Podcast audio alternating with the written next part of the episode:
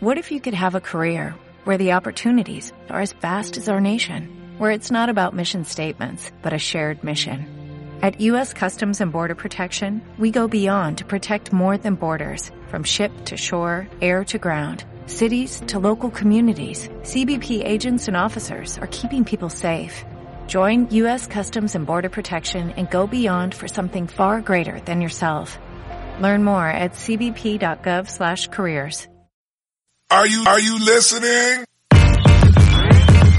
Damn. Uh. ¿Qué pasa, bolers? Bienvenidos a Massive Ball, tu podcast de opinión de la mejor liga de baloncesto del mundo, con vuestros hombres, Mario, el Tardón. Bueno, eh, este mote improvisado no me lo esperaba, pero bueno. Eh, hoy vamos a hablar un poquito de, de la ciudad de las rosas, ¿eh? Una ciudad muy bonita. Y para ello está con nosotros Julián, el cultureta. Hola, muy buenas, ¿qué tal? Eh, que, bueno, muy apropiado porque Portland es una ciudad con un nivel cultural de la leche, pero vamos, lo bonito es irse a Oregon, que para mí, yo lo dije muchas veces, si yo alguna vez vuelvo a Estados Unidos, o me piro a, a Utah o me piro a Oregon, porque es un estado extremadamente precioso. No nos vamos a hacer ahora de guías turísticos, pero vamos, montañas, playas, rutas costeras y hasta tienen deporte profesional, universitario, maravilloso. Bueno, y un poco también eh, nuestro guía turista supremo estará con nosotros, Vigo. Sí, tienes el, mar y montaña, ¿no? Tanto en, Mar y en la montaña, efectivamente. en la vida real como en la cocina. Mar, montaña, bosques y hasta animales grandes peludos, con pies grandes. Está marihuana y también tienes legalizada la marihuana. Sí, sí, también. Mira cómo cierto. te lo sabes, ¿eh? Eh, Mira, mira. Ahí Pues sí, tienes de todo. Eh, hoy vamos a retomar la serie de episodios de las ciudades de la NBA. Eh, concretamente vamos a hablar de Portland y pues bueno, trataremos de dar un poquito a conocer cómo se vive el baloncesto en esta ciudad. Os hablaremos un poquito de sus costumbres, de cómo son sus rituales prepartido. Eh, también indagaremos un poquito en la historia de la franquicia, los mejores jugadores de, de su historia en la NBA. Hablaremos pues de si han tenido éxito a nivel de títulos, si no, que ya os digo que sí. Y luego, pues al final, como siempre solemos hacer, podemos hacer nuestro pequeño mini debate acerca de los mejores jugadores de la historia de la franquicia de, de los Portland Trail Blazers. Así que bueno, aquí vuestros hombres Julián y Mario se lo han preparado todo bastante. Así que os voy a dejar que digáis algo antes de que comenzamos, ¿no? ¿Qué, qué, impresiones os ha causado investigar un poquito sobre Portland? Hombre, principalmente eh, que no necesariamente por lo que se conoce a, a tu ciudad tiene que ser el pasado de tu ciudad, es decir, que una ciudad puede ser de una manera muy distinta años atrás y convertirse en algo totalmente diferente. Y que es más fácil ser hipster cuando eh, la mayoría de la ciudad es blanca y tiene mucha pasta por lo que sea, el hipsterismo y el no tener mucha pasta no se llevan bien la una con la otra. Claro, porque estás un poquito a medias de eh, ser un hipster con una camisa que cuesta un montón de pasta rota Claro. a ser un indigente, ¿no? Estás a un pequeño paso ahí. Sí, exactamente. O sea, la, la diferencia entre ser un... A que sea de marca o que no. La diferencia entre ser un leñador alternativo, exactamente, o ser un leñador a secas es eh, la, la marca de la ropa. Julián, eh, primeras declaraciones. Eh, la ciudad de Portland tiene más de 75 breweries, es decir, más de 75 fábricas de cerveza artesanal. Yo no tengo nada más que decir. Eso y que, que bueno, que es una franquicia con una historia bastante interesante, una franquicia que pese a estar en una zona y una conferencia bastante fastidiada, pues ha tenido muchísimo protagonismo, muchísima regularidad y que se come un poco o se carga las palabras de aquellos que dicen que los mercados pequeños no tienen no tienen dónde meterse porque este es un mercado pequeñísimo y o aparentemente y luego pues es una afición hiper mega fiel Hombre, estamos hablando de un récord de asistencia que va, si no me equivoco, lo tengo aquí entre mis datos, del 77, al 95. Exacto. Sin parar, ¿eh? O sea, estadio lleno del 77 al 95. Eso ni el Real Madrid, vamos, o sea, te cagas. No, no, no, ya te digo yo que no.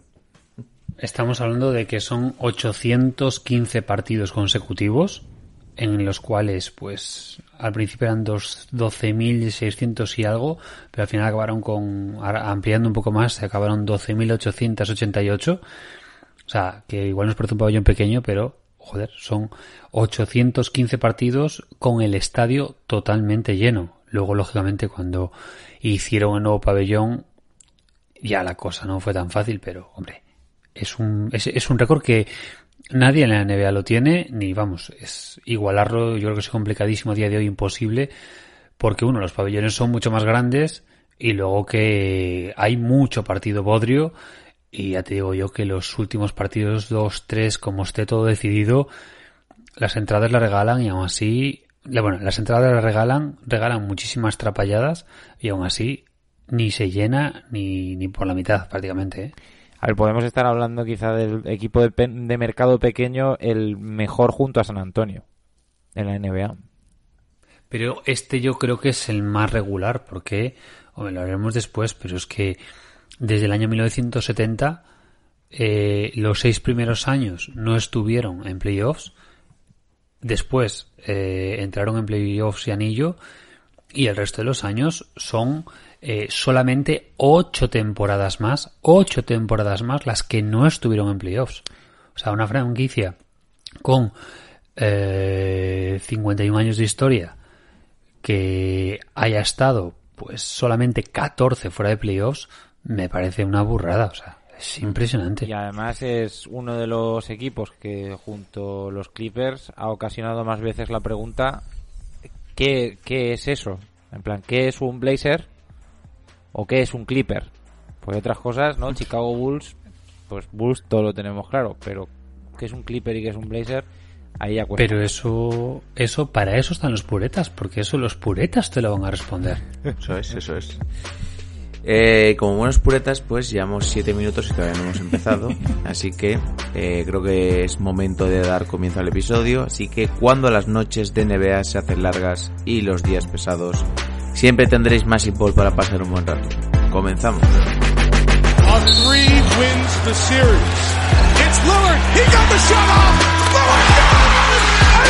Blazers win the series for the first time in 14 years.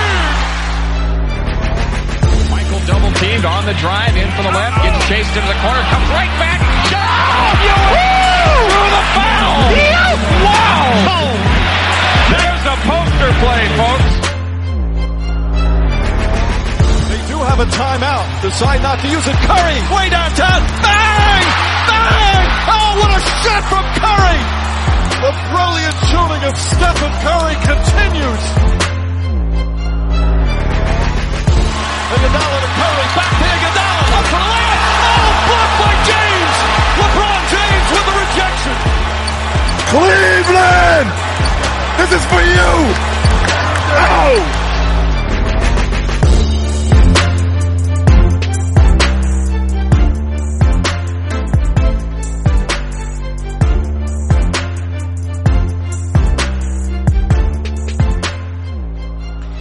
Bien, pues comenzamos con el episodio. Eh, creo que lo podemos dividir un poquito en dos partes. Eh, primero Mario os hablará un poquito de la historia de la ciudad y después eh, Julián eh, hablará un poquito más sobre la historia de la franquicia y ahí un poquito todos trataremos de meter baza y hablar pues de a mí me gusta este jugador, a mí me gustó este equipo de esta época, qué cagada cuando eligieron a Auden en vez de a Kevin Durant y todo y todo eso, ¿no?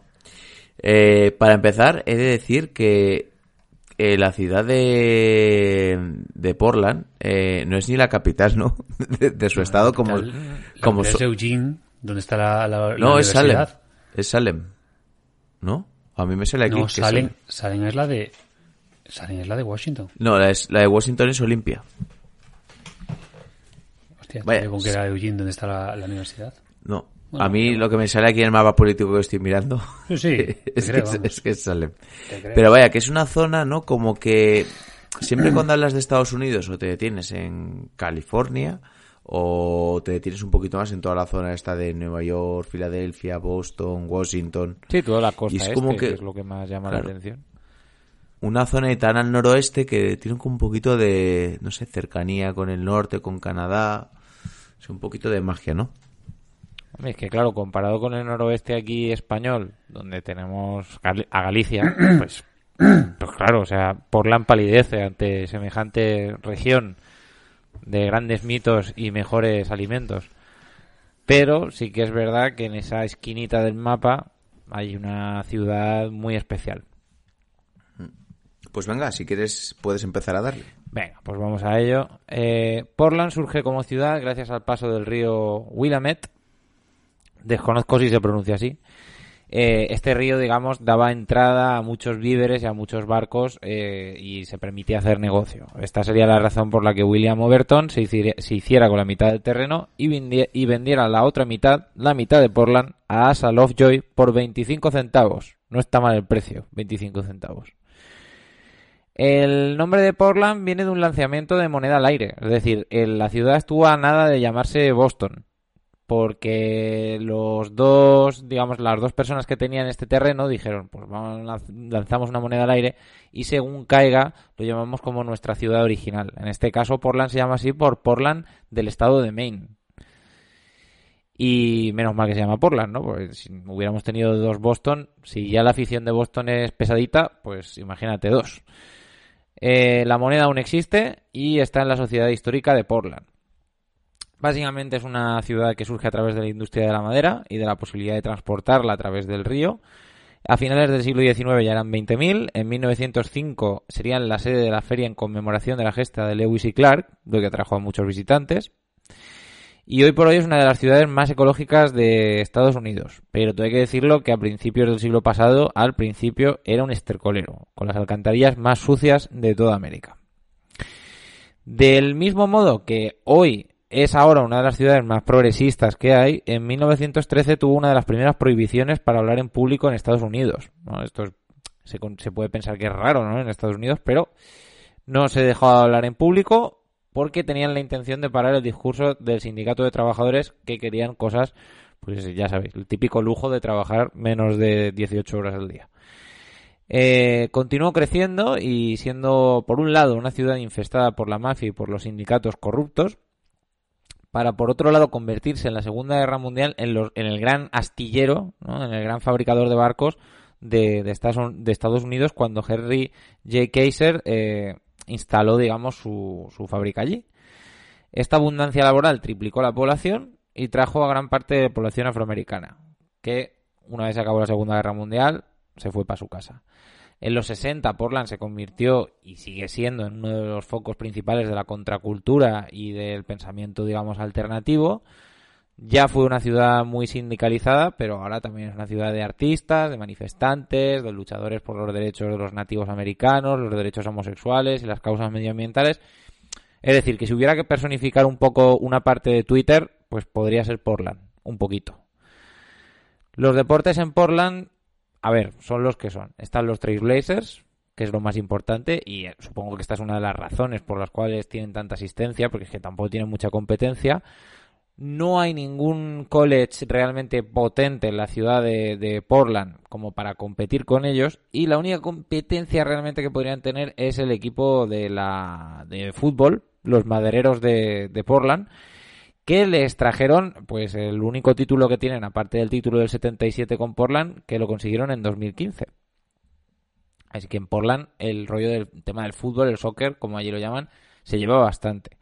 Algunos jugadores famosos nacidos en Portland son el amigo Domantas, obviamente, Damon Studamayer o AC Green.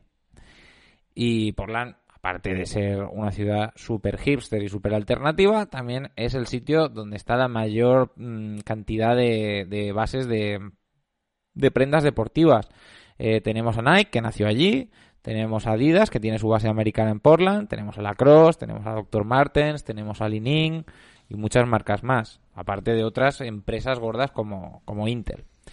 Como bien ha dicho Julián anteriormente, es una, o sea, un auténtico nido de, de- de cervecerías, está lleno y de fábricas de café. Seattle es la reina del café, pero veo, veo que a Pipa le, le va- le parece bien lo del tema de la cerveza y el café. Seattle tiene muchas más fábricas de café, pero Portland también tiene un montón. El clima tiende a ser de inviernos lluviosos y fríos, pero no helados, y veranos secos sin ser muy calurosos. Y eh, Portland queda básicamente dividida por el río. Hay como cuatro distritos, el sur, el noroeste, con el distrito Perla, que es la parte pija de la ciudad. O sea, si tu distrito se llama Perla, o es el barrio gay de la ciudad, que también está muy bien, es un nombre estupendo, o es el sitio pijo de la ciudad, el noreste, el norte, que es la parte más industrial, y el sureste con la mayoría de universidades de la ciudad. Portland es, como he dicho antes, es su, en su enorme mayoría blanca, muy blanca, extremadamente blanca. Solo durante la Segunda Guerra Mundial hubo una población negra eh, que se marchó tras la Segunda Guerra Mundial. Es una de las ciudades con menos diversidad de, Estados Unidos. eh, A diferencia de otras ciudades, su área metropolitana ha crecido con el tiempo. En vez de irse la gente a las afueras, ha crecido la ciudad y entre 2000 y 2010 aumentó en un 10% la población. También es cierto que tienen un grave problema con el tema de la indigencia. Hay muchísimos indigentes en, en Portland. Es una de las... San Francisco. ¿Cómo, perdón?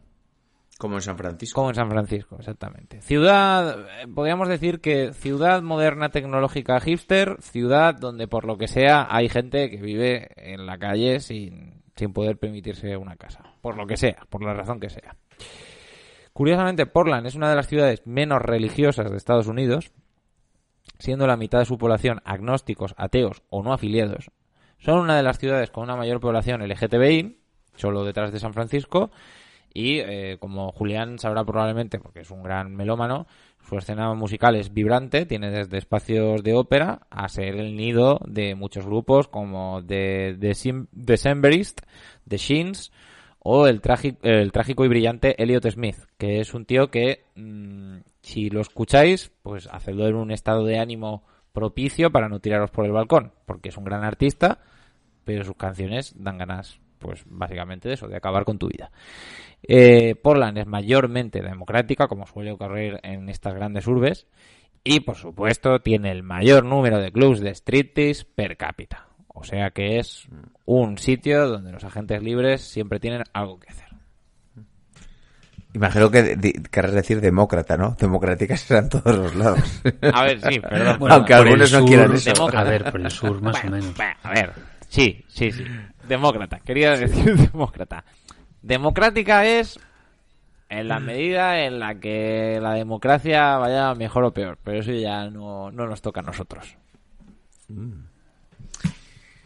Bien, pues yo creo que ha estado bien para hacernos una pequeña imagen mental, ¿no? Sobre cómo es la ciudad, eh, cómo se vive, eh, pues habitantes cuántos tiene más o menos.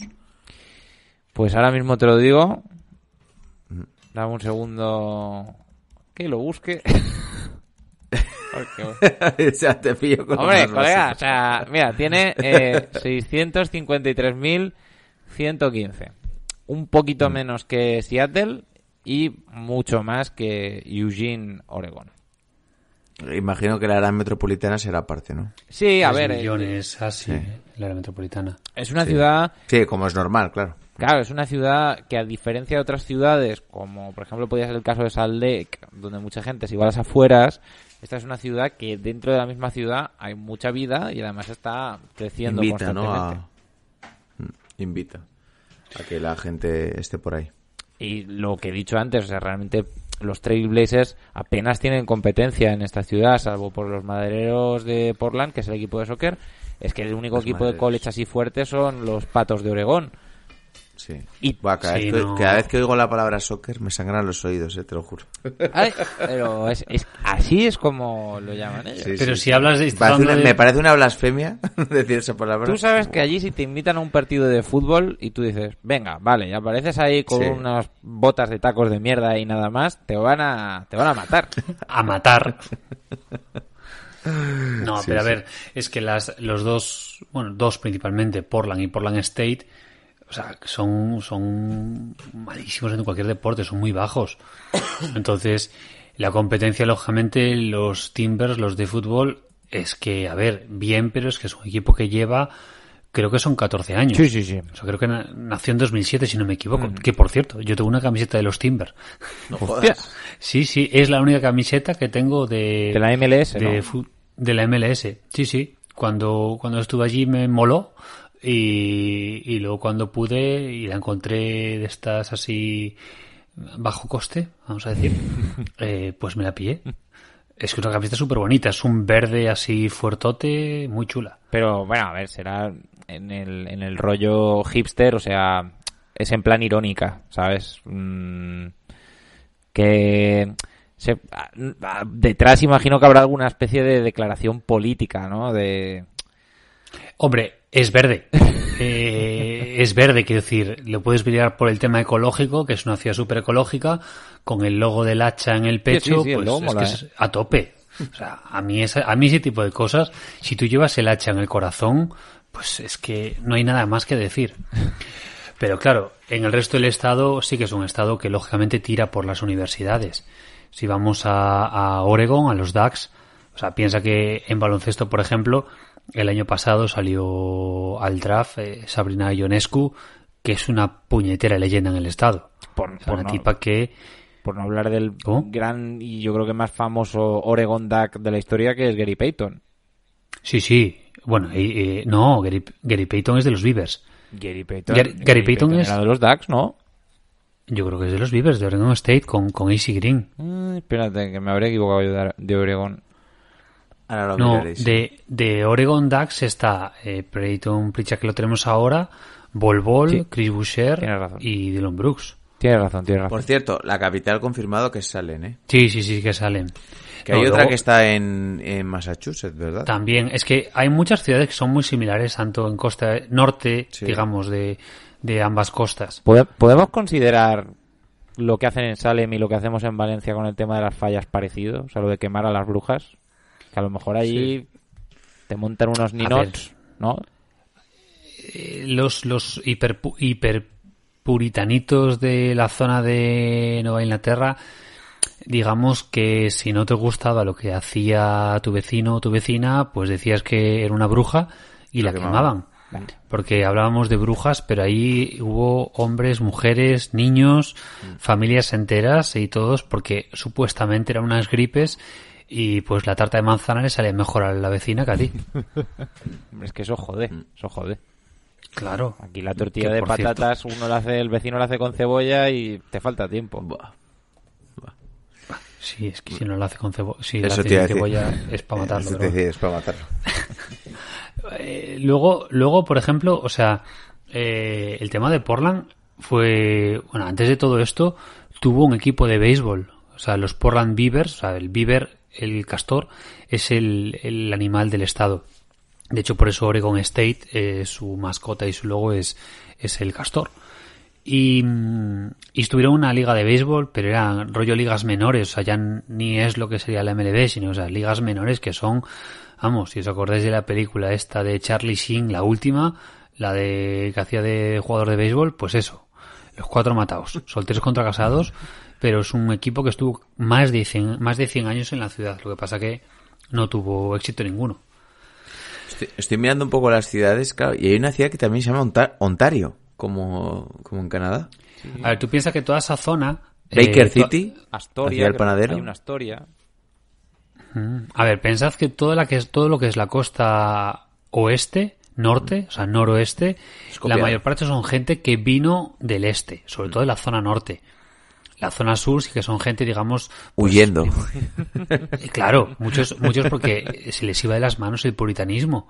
Mm. Luego la gente del sur, pues primero con, inicialmente con el Imperio Español, luego con eh, México y toda esa zona, y sí que fueron tirando. Pero con la guerra de del- secesión después, claro. Claro, y los franceses en la zona de Luisiana, es decir, pero fundamentalmente son gente que vino del este y luego bailando de un lado para otro. De hecho, toda la costa eh, oeste, sin, si quieres eliminar a, California, la población de asiáticos es enorme, Sí. porque es por cercanía relativa es lo que mejor les cae. Y Canadá, por ejemplo, Vancouver, es una locura la cantidad de, de asiáticos que hay. No sé si era que eh, No, vinieron Vancouver- mucho, vinieron mucho sobre todo con todo el tema de la fiebre del oro Mm. y ahí las minas y todo eso, vi- vino Claro. mucha población asiática.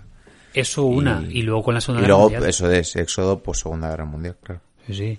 Pero tú pi- piensas que en Vancouver, por ejemplo, creo recordar que eran eh, la población solamente de China eran 100.000 personas. O sea, es, que es una bestialidad. Que, que por lo que sea los Vancouver Grizzlies no fueron a, a verlos. Porque... No. No les molaba mucho. No. ¿Algo más que querer resaltar de la ciudad eh, antes de pasar un poquito al tema más de la franquicia? Nada, yo he de decir simplemente la ciudad, eh, que yo, yo estuve día a día y medio, eh, la verdad que tengo muy pocos recuerdos de la ciudad de Portland, pero de lo que recuerdo me pareció una ciudad súper chula, súper bonita. Toda la zona del río tiene una serie de paseos eh, súper bonitos, amplios, que es donde se celebran mogollón de festivales, ferias y demás, pues digamos, vamos a decir, rastrillos. Y, y que pues, una ciudad súper bonita y con un ambientazo. O sea, sí que el tema de que eh, pues estar no es muy normal, por mucho que sea junio, que es cuando fui yo, en una ciudad estadounidense, que de noche, eso de las 10 de la noche, 9, 10, haya gente en la calle. No es muy habitual. Y ahí estaba, pero petadísimo de gente, pues eso, eh, tomando tus zumos de cebada y esas cosas. Bien. Siempre es bueno, ¿no? Sí, yo simplemente diría que para el que quiera acercarse un poco de una manera humorística a esta ciudad, pues tiene la serie Portlandia del gran Fred Armisen, que forma parte, de- o form- bueno, formaba parte del Saturday Night Live y bueno, da una, da una idea de lo muy hipster que puede llegar a ser esta ciudad. Bien, pues es que estaba leyendo aquí un poquito el mapa me flipa el nombre de algunas ciudades. Hay una ciudad en California que se llama Eureka. Sí. Hay una serie súper cutre que duró ni una temporada que está ambientada en Eureka. Pero luego Una que se llama Reading, que es co- como en Inglaterra también. Ajá. Será el mismo nombre copiado. Pero Y luego, claro, ves un montón de, un montón de estados con un, con un montón de nombres de ciudades y luego vas a Nevada y ves dos, Las Vegas y Reno. bueno, y Carson City. Pero, o sea, quiero decir, luego, por no hablar de las ciudades en Estados Unidos que tienen nombre de, de ciudades importantes personas. en Europa y que son pueblos de mierda. En plan, París, Texas o, o Nueva Londres. Sí. O, o el Miami de Ohio o el Toledo de Ohio. Mucho mejor el Toledo de aquí. ¿Dónde va a parar? Pero vamos, 100 veces. Sí, sí. Sí. Ah, y- También hay un Sa- San Petersburgo, en Florida. Aunque hay una canción muy Un bonita de Elvis Costello, que es de Toledo, que está muy chula. Y, y ahora que hablas de música, por ejemplo, uno que nació en Tupelo, o sea, el señor Sí, un- Elvis. un tal Elvis, ¿no? Tupelo. O sea, que Elvis haya nacido en Tupelo. Es maravilloso. Me parece fascinante. Es justicia poética. Con ese tupé. Bien, pues hablado un poquito de todo el entorno en la ciudad, cómo se vive en la ciudad, vamos directamente a pasar a eh, la franquicia NBA. Así que antes de nada vamos a meter un pequeño descansito y continuamos con la segunda parte del episodio. Venga, va, dentro intro. in the hands of Anthony. Anthony for three. Puts it in. Knicks by one with 8.2 remaining.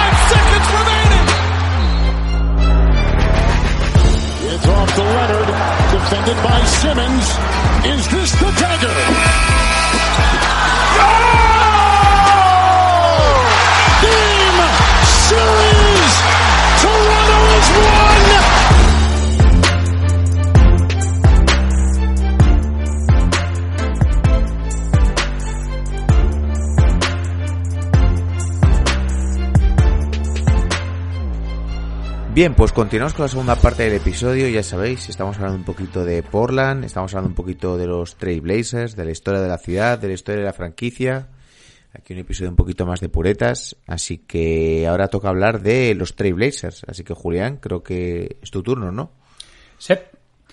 Bueno, los Portland Trailblazers es una franquicia que se fundó en 1970.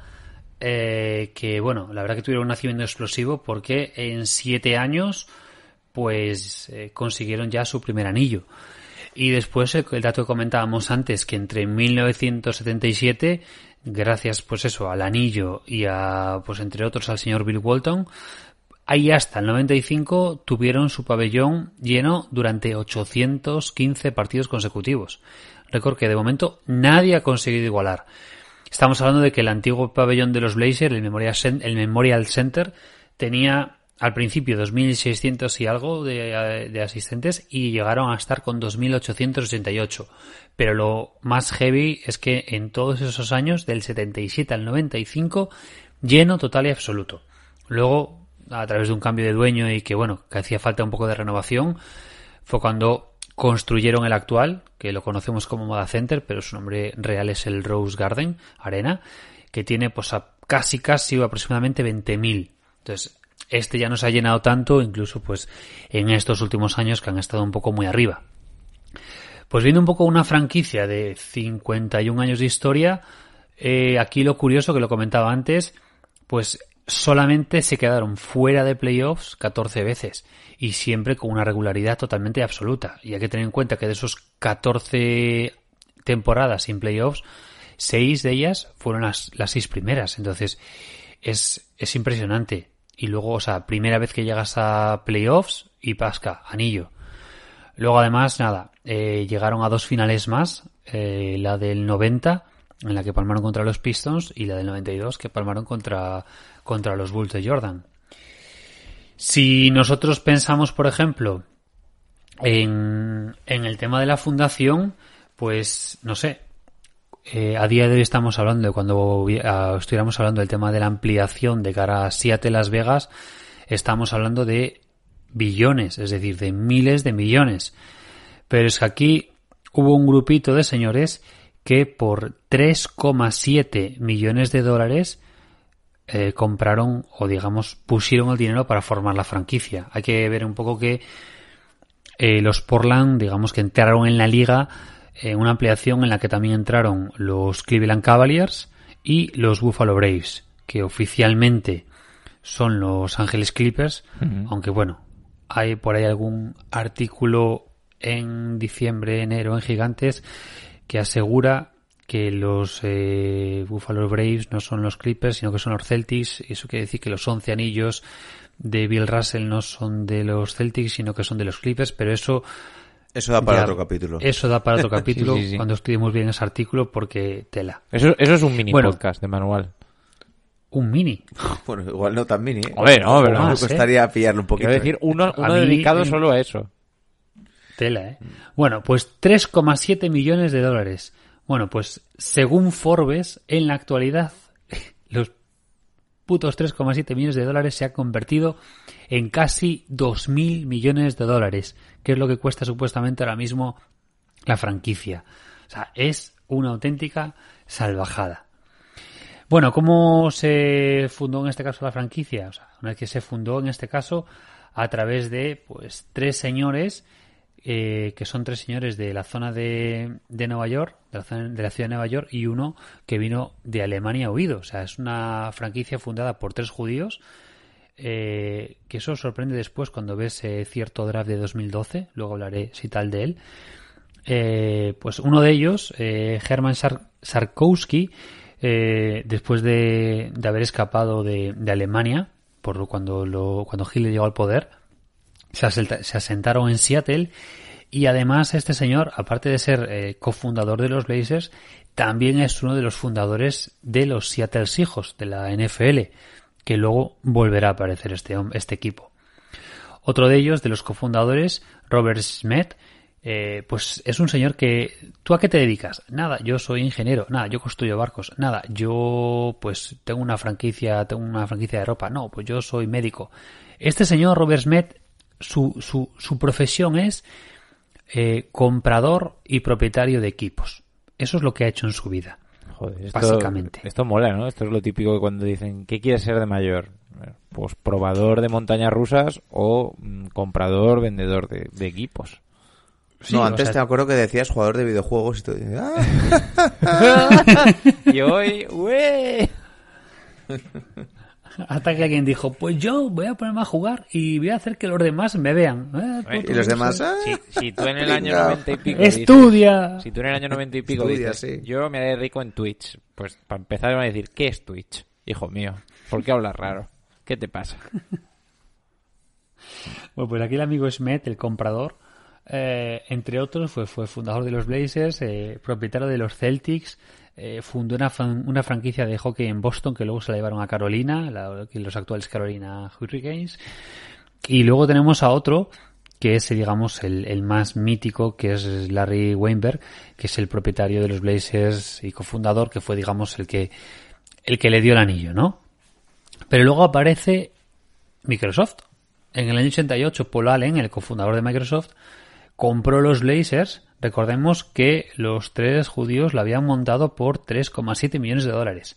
Bueno, pues se la vendieron al amigo Paul Allen por 70 millones de dólares. El negocio, la verdad, que le salió muy, pero que muy bien.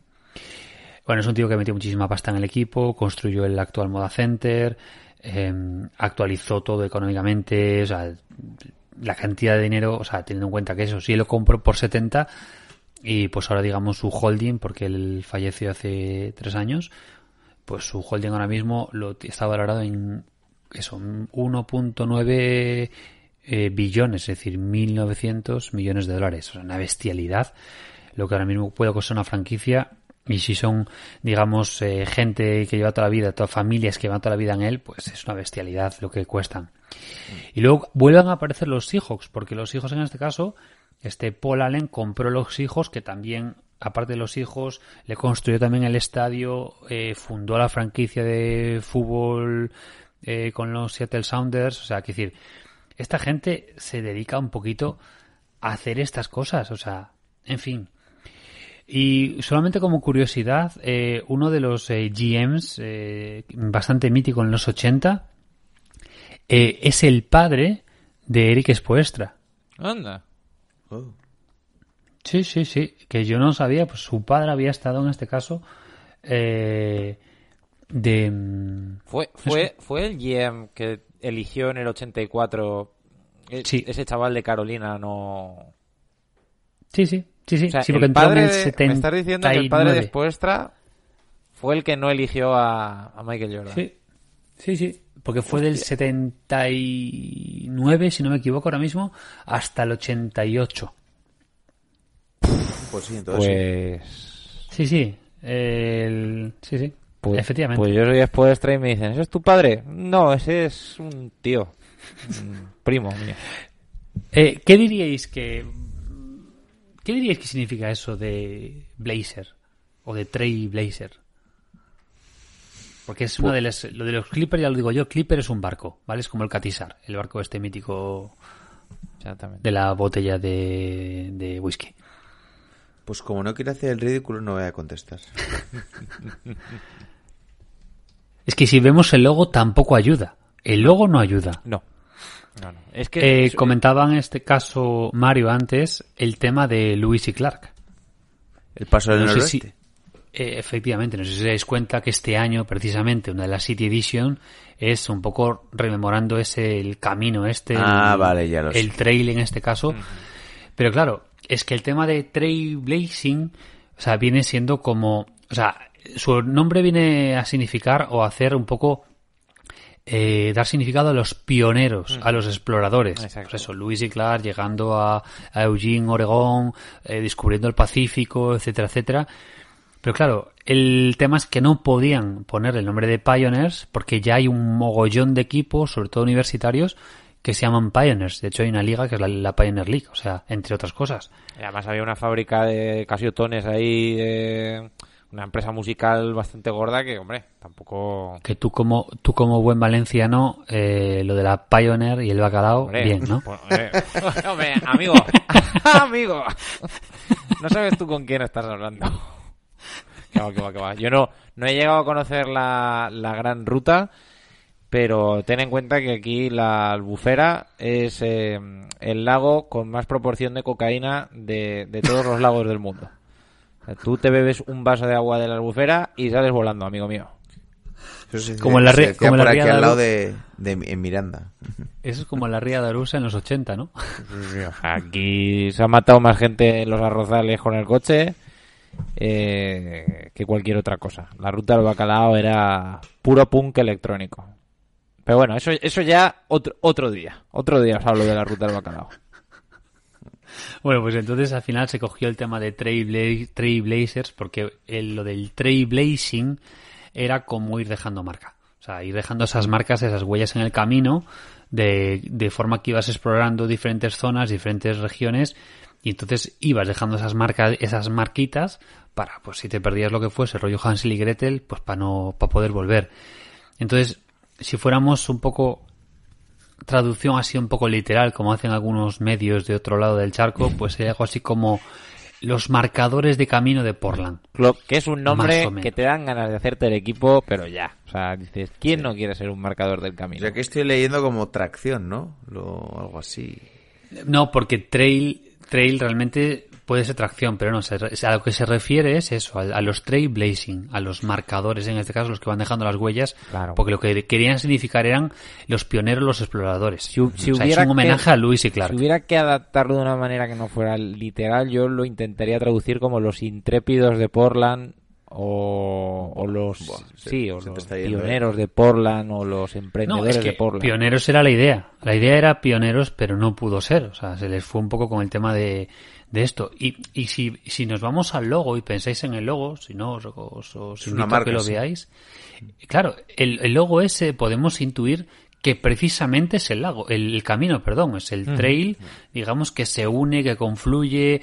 Eh, de hecho, la camiseta de este año, que a mí me parece preciosa por la simbología, aunque de color no es la más adecuada, eh, pero que podríamos intuirlo de eso. Pues no.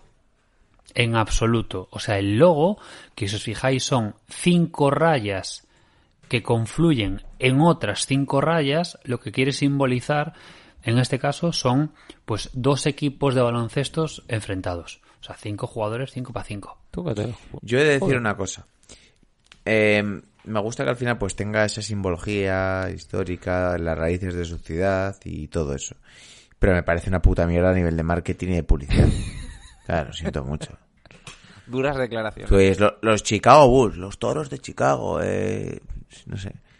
Los marcadores de camino de Portland, pues no, anima mucho, ¿sabes? Es que el problema es que como en otros sitios tiran de pues animal o árbol del estado, aquí en este caso las universidades suelen llevarse la pana y entonces, por ejemplo, eh, la mascota actual es un cougar, es un puma. Claro, pero es que cougars hay tropecientas franquicias o equipos o Institutos, un huevo. institutos, o sea, el Puma Pride o el Cougar Pride, eso está en todas partes. Sí, sí, y, y mismamente, o sea, es que una de las grandes rivalidades de la- del estado de Oregón, que es la Universidad de, de- bueno, de, de BYU, la de, la de nuestro amigo los mormones, ¿os acordáis? Pues son Cougars también, entonces ahí no podrían ser. Yo creo que si querían, entonces- si querían ser originales, intrépidos y mar- se podían haber llamado las rosas de Portland. Pero claro, eso ahora vale, pero en el año 60 a lo mejor mm, Claro, a mí, a mí la idea me parece maravillosa, porque aparte es súper importante, o sea, el camino este, el, el Oregon Trail, es, o sea, es rollo, pues el camino de los Apalaches, o sea, el sendero de los Apalaches en el otro lado. uno de los primeros videojuegos del mundo, el- la expedición a Oregón. sí, sí. Sí, Pueden haber puesto ¿verdad? un, un, int- un intrépido ahí, en plan, Sí, sí. Jebediah Jebediah Spring. Claro, que por cierto, es de allí. O sea, supuestamente es de allí porque Matt Groening es de, es de Portland. Le bueno, pega, le pega. el tema es que, decía antes, la mascota actual es un cougar, que podríamos llamarlo cougar o aún así. Me encanta en la web que tiene, en este caso, la mascota oficial, en la página web de la NBA, cómo describen a nuestro amigo Blaze. Eh, Por cierto, esta mascota solamente de- desde 2002. Eh, viene siendo pues eso, como un cougar y... me encanta, es que... Sí, sí. Ya sé por qué te encanta. Es que claro, es que el, el amigo Blaze le encanta eh, pasearse y recorrer los trails de Oregon paseando por las montañas y por los bosques y andar disfrutando un poquito por el por los diferentes lugares del estado de Oregon. Eso es lo que en la web, digamos, eh, de Te cómo describen. convencer. Es que, es que leyendo dices tú, tía, estoy viendo la página web de un equipo de la NBA o de hombres, mujeres y viceversa.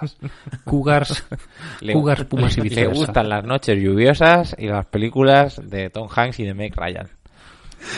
Pero bueno, lo mejor de la mascota de los Blazers no es Blaze, que como digo desde 2002, lo mejor se dio entre 1987 y 1989, cuando la mascota de los Blazers, atención, fue un Bigfoot. Pues eso no está mal, tío, no sé. Sí, Ya, hombre. a ver, la idea es buena porque es una zona de Bigfoot. O sea, de hecho, toda la zona, digamos, interior, la zona de, los, de las montañas, de los bosques, eh, toda esa zona, eh, prácticamente en cada parada de que tienes allí, pues tu puestito, tu cafetería, tu restaurante o tus campings para echar allí lo que sea, eh, está lleno de movidas de referencias a, a Bigfoot. Tiene todo el sentido del mundo. O sea, si no puedes coger un, un castor porque ya lo tiene en la universidad, coge un Bigfoot, adelante. Pero ¿cuál fue es el que los- problema? Los, Seattle Sonics tenían un squash, que es muy parecido. O sea, que hubieran podido competir. Sí, sí, pero aquí el problema es que la oficialidad en este caso de la mascota del Bigfoot, la culpa, o sea, dejó de existir.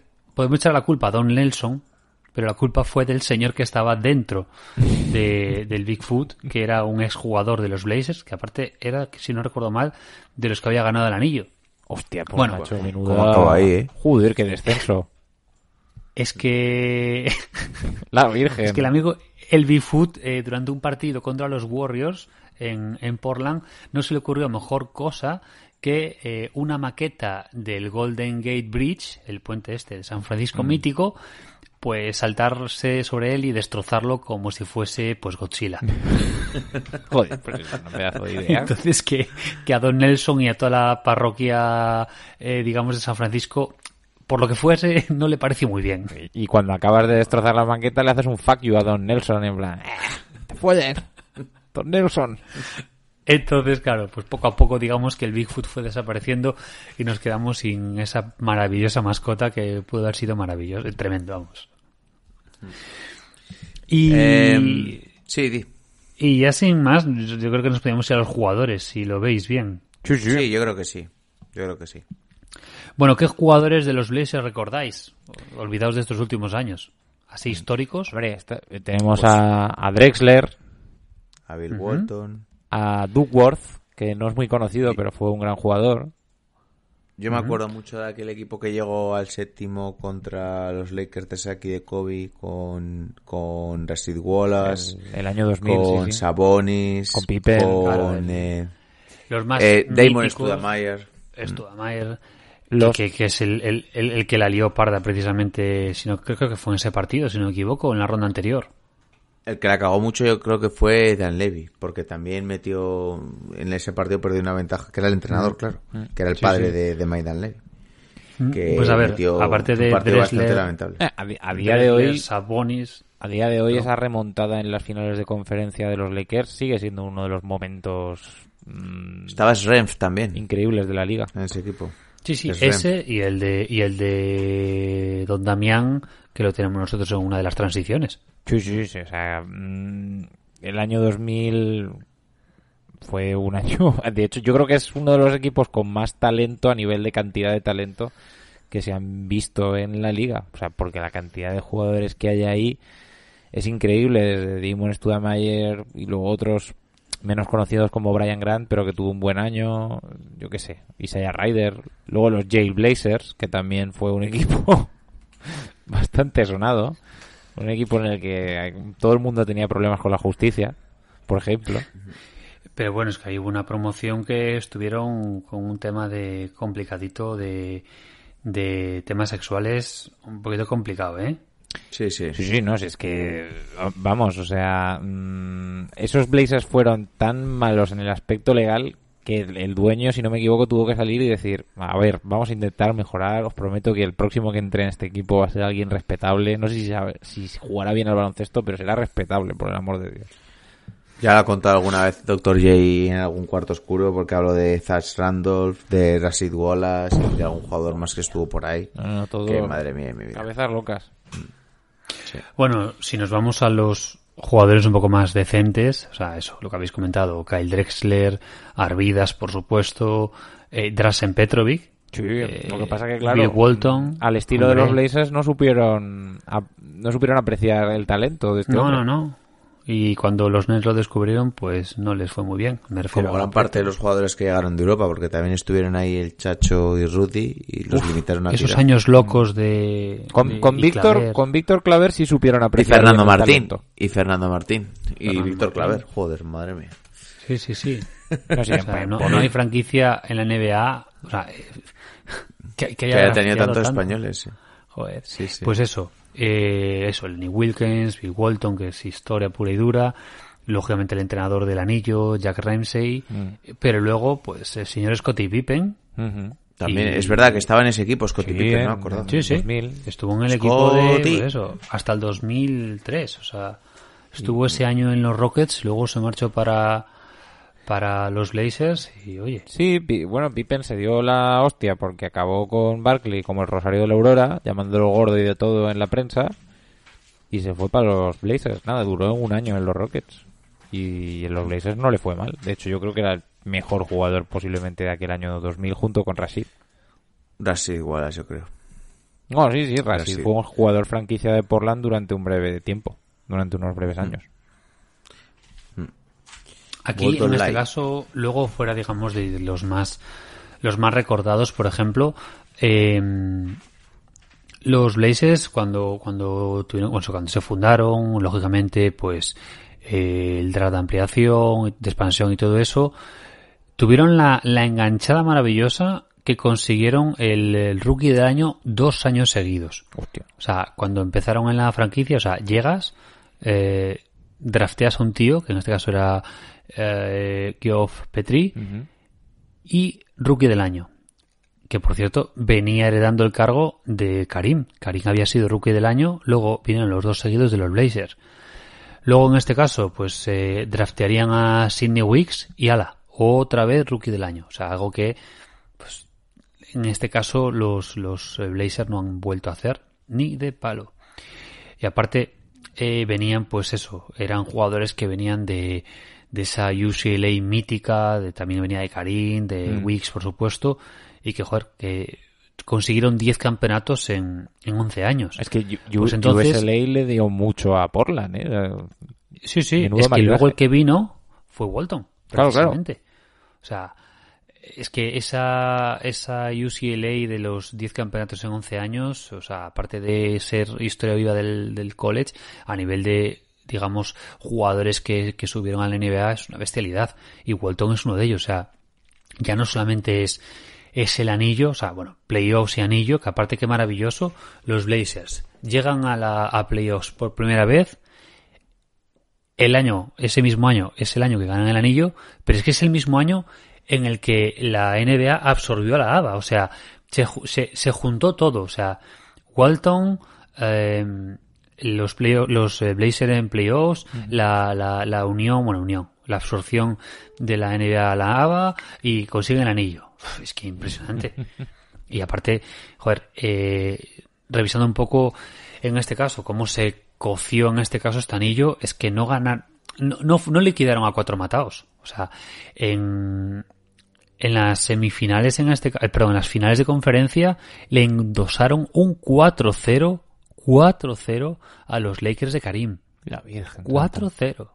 Y luego 4-2 de una manera un poco apabullante, aunque eh, los Sixers ganaron 2, pero es que estaba un tal Julius Irving Sí, sí, sí. en, Filadelfia. Y ojito.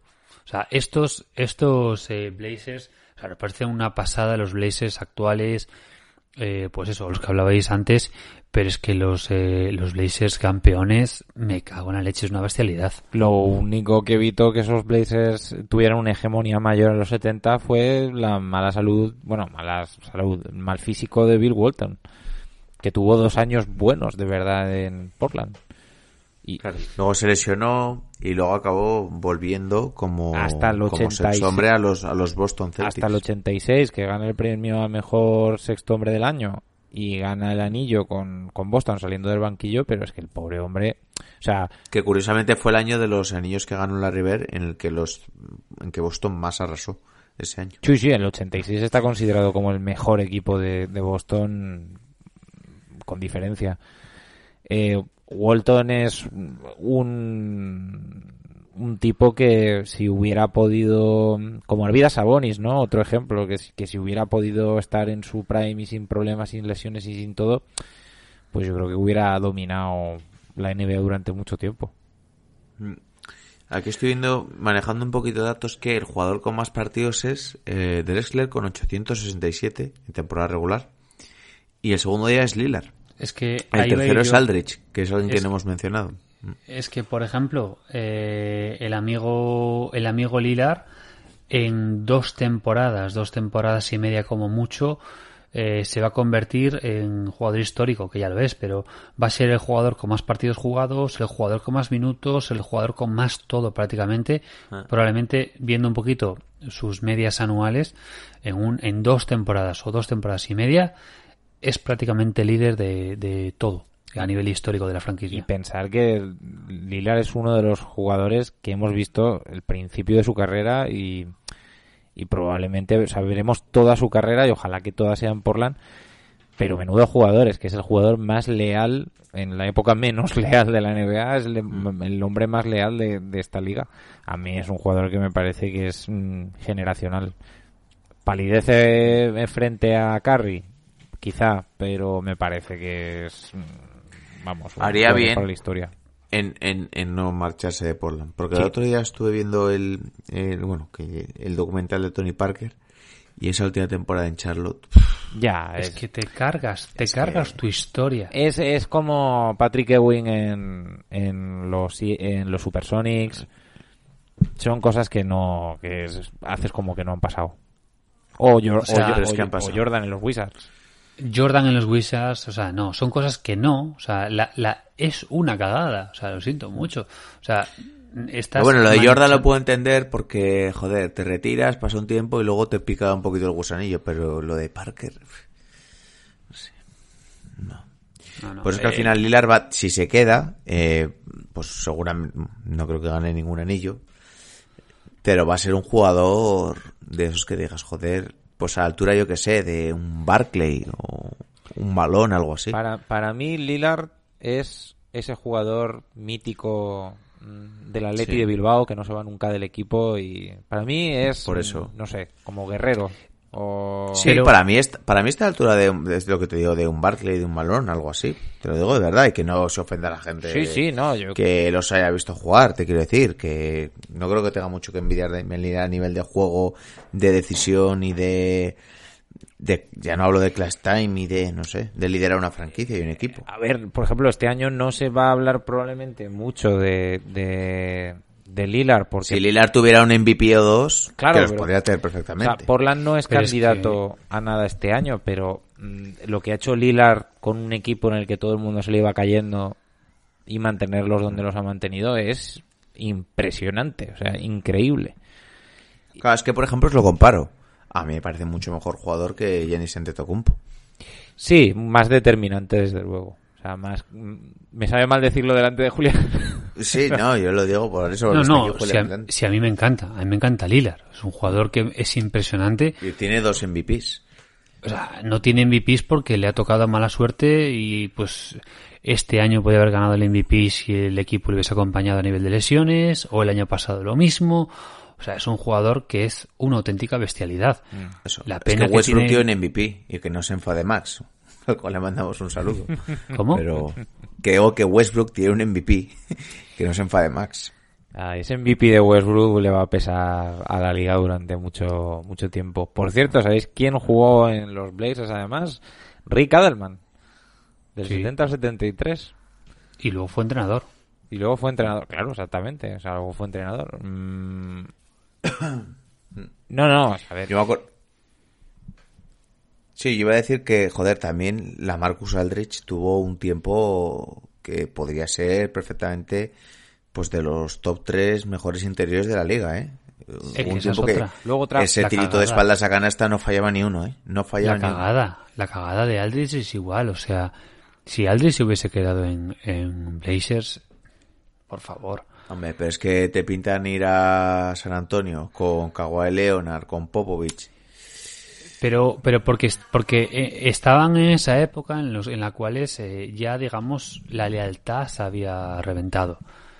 Y no es lo mismo una NBA, en una NBA de los 80 y los 90 en la que la mayor parte de los jugadores intentaban ser fieles. Es cierto que son contados los casos que tenemos de jugadores históricos míticos eh, que, que hayan permanecido toda su vida en, la, en una franquicia, pero claro, es que, uff, eh, lo de Lillard, vale que le hace falta un MVP, vale que le hace falta un anillo, pero es que ya es un jugador histórico.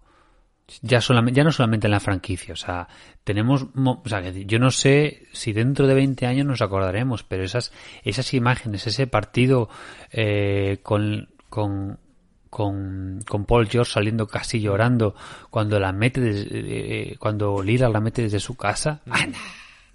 eso es una bestialidad. En, Massive Ball somos muy de Lillard. Eso no hay, no hay Sí, duda. sí, sí. Por mucho que luego nos acusen de ser eh, Lebroniers, no, no. Aquí, Aquí somos Lilardos. que no Lilerdos. ¿Ves? Hubi- Hubiera pegado con, con el, con el mote de las rosas para, para Portland. Los- ¿no? Una lila para una rosa. Entre el Lilar y la Rosa, su majestad escoja. Eh, nombre de la hay rosa. que decir que es que los. O sea, la, la- la suerte que tienen los Blazers es. No sé yo si es que aquella mm, meteórica ascenso a- a- al Olimpo de la Liga del 70 al 77 luego significó una mala suerte de la hostia para el resto de décadas, pero lo de Brandon Roy, Brandon Roy, si la gente no se acuerda, Brandon Roy era un jugadorazo. No, me parece que Lillard es mejor Era buenísimo. de lo que llegó a ser Brandon Roy, pero Brandon Roy era un jugadorazo. Y, se- y, y- y- y sufrió una lesión que es que no es que mm, se le rompiera algo, es que se quedó sin rodillas. eh, y hablando de situaciones complicadas, o sea, tenemos la opción, o sea, digamos la etapa, digamos, desde 2012 en adelante, desde que Lillard fue drafteado y Terry Stotts entró en el equipo, hasta la actualidad, que es, digamos, los nuevos Blazers renovados y tal, pero es que ahí tenemos una época oscura, muy oscura, digamos, pues ese 2000, 2007, 2008, que yo lo siento mucho. O sea, claro que es cierto que todos nos duele mucho, o a todos, digamos, nos escama mogollón el hecho de que los Blazers pues pillasen a Greg Oden por, por Kevin Durant. Mm. Pero es que, Es que Oden era una superestrella. Greg Oden era Dios. Mm. O sea, Greg Oden llevaba siendo el número uno, la estrella, desde el instituto. Y estamos hablando de una, El próximo gran interior que iba a dominar la liga. Claro. est- estamos hablando de una NBA que aún no había pegado el cambio a, a, a la NBA de ahora. Entonces todavía se consideraba que o tenías un hombre alto o no podías ganar. No, no, y es que aparte es que era eso, o sea, es que, es que Greg, yo me acuerdo porque no, no sé si está publicado, bueno, no sé, el tema de Greg Oden, por ejemplo, es que había sido siempre, se había comido con patatas siempre, siempre, siempre a Kevin Durant, o sea, Kevin Durant ah, fue el segundón siempre, hasta, hasta en ese draft fue el segundón. Lo que pasa que Oden, lógicamente, luego, pues, se murió físicamente. O sea, el, el pobre no pudo más. Pero es que en otro momento, Oden cinco años antes, pues hubiese sido apabullante. Lo que pasa es que le tocó una época casi de transición y que Durant, pues lo que se le achacaba que, pre- que era precisamente su físico de mierda, Mm. pues fue lo que le salvó. Mm. Hasta que partió, hasta que partió el Aquiles Sí. hace año y medio. Por eso todavía hay gente que tiene esperanzas en Poku, ¿no? Porque si dices, pues está delgado, pero pero a ver qué Buen pasa. jugador, eh. Eh, Yo creo que va a ser buen jugador, eh. Te lo digo. Yo, Yo no lo había visto mucho, que le falta mucho, evidentemente. Sí, sí. le faltan pero- bollicaos. Pero tiene una mecánica de tiro y tiene una altura que puede... pu- A mí me da la impresión de que puede ser un, un killer, eh, te lo digo de verdad. Ah, Yo creo que tiene un, tiene inteligencia, sabe pasar, le vi buenos pases, pero tirar, no sé si por nervios o por lo que sea, pero la mecánica la tiene de aquella manera. Pero ya A mí no me disgusta, ¿eh? A mí no me disgusta. Yo, fíjate. yo creo que de aquí en tres años a lo mejor hablamos de alguien, pero por ahora es un proyecto súper crudo. Otro histórico de Portland es Terry Porter, que es el, el gran base de aquellos equipos de, de Drexler. Bueno, y ahora, claro, eh, han acabado con, con Carmelo, que no nos acordamos, es otro jugador. eh, eh, Claro, es que sol- solo por eso a Portland hay que Sí. quererlos, porque le han dado un hogar a Carmelo. Y Terry Stotts, que al final eh, lleva unos cuantos años aquí como entrenador y lo ha hecho bastante bien, ha cumplido, vaya. Mm. Yo creo que se ha echado un poquito de menos ya metiéndonos en la época actual y ya si queréis vamos finiquitando. Se ha echado un poco de menos romper la baraja, ¿no? Igual. Conseguir una estrella, quieres decir, colocar una estrella al lado Sí. de Lillard. Que yo valoro mucho lo que han hecho y valoro mucho que, pues eso, de estar tantos años seguidos en playoff, pero ningún año has llegado a ser eh, aspirante. Quizás este año es el que han fichado más mejores piedras secundarias para rodear al equipo y aún así. Pero bueno, con la lesión de la, lesión de Davis no vuelve bien, yo este año sí que les daría una oportunidad. A ver, yo creo que Portland, siendo este año lo, raro que es este año y lo raro que va a ser en, en playoffs, que yo creo que vamos a ver más de una sorpresa, mm, si Portland logra cuajar lo- a CJ y a Nurkic volviendo y logra hacer un equipo más o menos decente, entendiéndose entre todos, pues pueden darle la sorpresa a, a más de uno, ¿no? Eh, pero bueno, no me parece que sea este el año de Portland, pero es que en general nunca he visto yo que sea el año de Portland. Mm, yo creo que... No, a nivel de decir, vamos a reventar. Claro, es año- como tú dices, Vigo, me parece que les hace falta un... Tienen un buen proyecto, ¿no? En CJ, Lillard y Nurkic, que no ha llegado a muy buen puerto por tema de lesiones, pero me parece que falta algo ahí. No sabría decir muy bien qué, pero falta algo. Una tercera estrella. Pero vamos a ver, eh, el problema que han tenido estos Blazers, eh, aparte del tema de la salud, eh, luego que es que se han juntado eh, contra los Warriors, OKC, Houston y Lakers, Nuggets, o sea, San es Antonio. que San Antonio es que es muy complicado luchar contra todos esos. Sí, sí, Entonces, sí. es normal, pero vamos a ver. eh, Quiero decir, sí que tiene esa tercera estrella. O sea, McCollum, Nurkic eh, y, y Lillard ya tienes a tu. mm, No quiero decir Big Three porque No, ya me no cansa un poco decir. la palabra. Pero ya tienes a tus tres jugadorazos, a tu jugadorazo Mm. compenetrado con uno al lado y un interior potente. Joa, eh, A- el a- problema a- es que a mí me recuerda, salvando las distancias, a esos Grit and Green Grizzlies que decías, son muy buenos, pero les falta un, un extra. Es que aquí lo que les ha faltado, sobre todo en los últimos años, es continuidad. Es que el año pasado pintaba muy bien y se fue toda la mierda con la lesión de Nurkic. Bastante hizo que pudo volver por el tema de la burbuja cuando fue. Este año todo pintaba muy bien y era impresionante como estaban jugando al principio. Pumba, lesión de Nurkic, pumba, lesión de McCollum. A ver ahora. Ojo, Collins. eh, Collins. O sea, eh, es que este año, por ejemplo, es que si a partir de ahora vuelven y con calma, a mí me siguen dando muchísimo respeto. O sea, yo creo que está demasiado caro el oeste eh, a día de hoy, pero, como se pongan complicados, estos, estos Blazers te van a batallar absolutamente todos los partidos y, y, prepárate.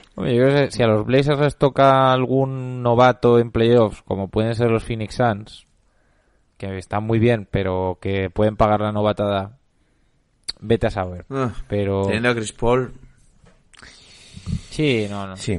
Bueno, Chris Paul ya bastante he dicho yo ya de, de Chris Paul. sí, eso te iba a decir. Bastante Bien. y muy bien. Sí, Yo solo le pido a los a los dioses, a los reyes magos, a los reyes no tan magos, al señor Adam Silver, por favor.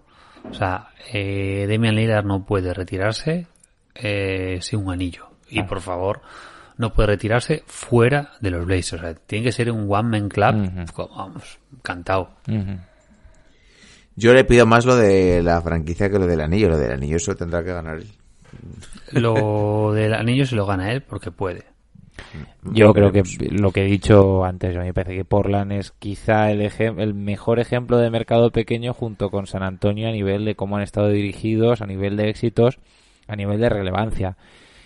Eh, lo que, y con esto ya termino mi aportación, lo que me sorprende mucho es que Portland, siendo una ciudad tan grande, no tenga ningún otro equipo ni de fútbol americano, ni de béisbol, ni de hockey.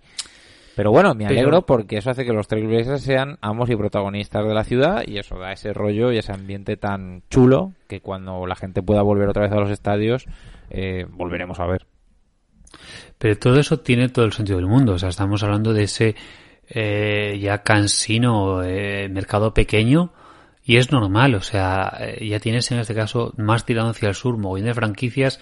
El tema del hockey lo tienes a tope un poco más arriba. Entonces, estás en Oregon está en terror de nadie. A mí por eso Oregon me gusta. Aparte porque me parece precioso y todo lo que quieras, que tiene un clima muy similar al mío y que es eso, o sea, perdido de la mano de Dios, porque Seattle al fin y al cabo, como está pegado a Canadá, se le quiere.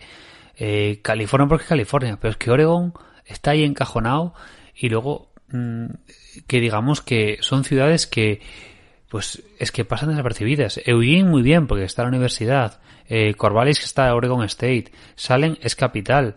Portland sí está guay. Es una ciudad pues a nivel cultural, a nivel a nivel todo muy bien, pero es que mm, no es lo que hablábamos cuando hablábamos de Utah, que tenía el tema religioso, que tenía el tema de la- todo el tema de las empresas, o Seattle mismamente, la cantidad de empresas top históricas que hay en Seattle se te va la olla completamente.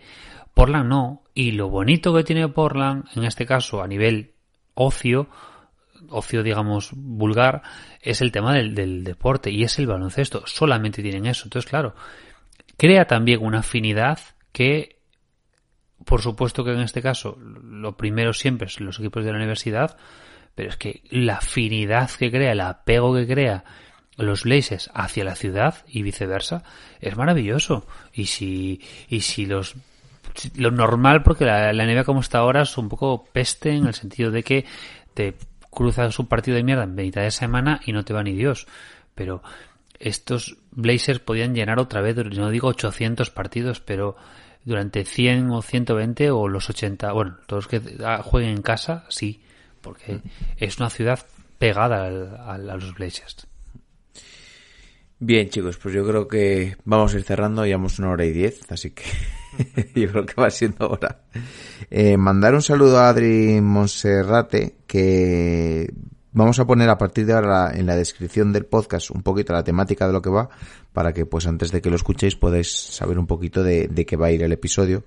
Alguna vez creo que lo habíamos hecho, pero mm, pues últimamente se nos ha ido un poco la, la pinza, no os voy a engañar. Eh, así que a partir de ahora, en una frase en la línea, os indicaremos en la descripción del episodio de qué va el capítulo y así pues podéis escu- escucharlo o no escucharlo según... Bueno, tenéis que escucharlo, es obviamente, ¿sabes? Que, Pero bueno, eh, podéis saber de qué va antes de oírlo. Eh, ya sabéis que tenéis eh, nuestras redes sociales eh, para estar un poquito al día de todo el tema de la NBA en Instagram y en Twitter, arroba MassiveBall. Tenéis nuestra web, que ha escrito Julián un artículo maravilloso, massiveballoficial.com, sobre continuando la historia de los undrafted y de Jason Tate. Y, Y, y Duncan Robinson y Kendrick Nunn. Sí. Y creo que no me dejó nada, ¿no? Eh, no. Lo dicho, muchas gracias chicos por que os lo habéis currado y por habernos regalado este episodio. Y nos vemos la próxima semana. eh, en puretas. eh, mientras os veré en otros capítulos. Se van despidiendo de vosotros vuestros hombres, Mario el historiador. Bueno, señores, eh, ruta del bacalao ya no hay, pero la ruta de Portland, eh, esa sí que os la podéis hacer todavía. Vuestro hombre, Julián el cultureta. Eh, recomiendo encarecidamente, eh, cuando se pueda, y si ya habéis estado en Estados Unidos y las ciudades grandes os la sudan, eh, recomiendo encarecidamente visitar el estado de Oregon porque los, y hacerlo en coche, o sea, recorrer la costa que es una pasada, el interior con unas montañas y unos bosques impresionantes y patear. Y si tenéis un poco de cultura hipster y bastante un poco de cultura musical, pues visitar Portland, que es lo mismo. Y así que ya parezco Alejandro. recomendando lugares que visitar. Así que nada, que tengáis buena semana y visit Portland, visit Oregon. Visit Oregon. Se despide también de vosotros vuestro hombre Pico. Un saludo a todos y pasar una buena semana. Venga, chao, chao. A three wins the series. It's Lillard. He got the shot off. Lillard does! And the Blazers win the series for the first time in 14 years. Michael double teamed on the drive in from the left, gets chased into the corner, comes right back. Shot! Through the foul! Wow! Oh. There's a poster play, folks. They do have a timeout. Decide not to use it. Curry, way downtown. Bang! Bang! Oh, what a shot from Curry! The brilliant shooting of Stephen Curry continues. Iguodala to Curry, back to Iguodala, up for the layup. Oh, blocked by James. LeBron Cleveland! This is for you! Oh!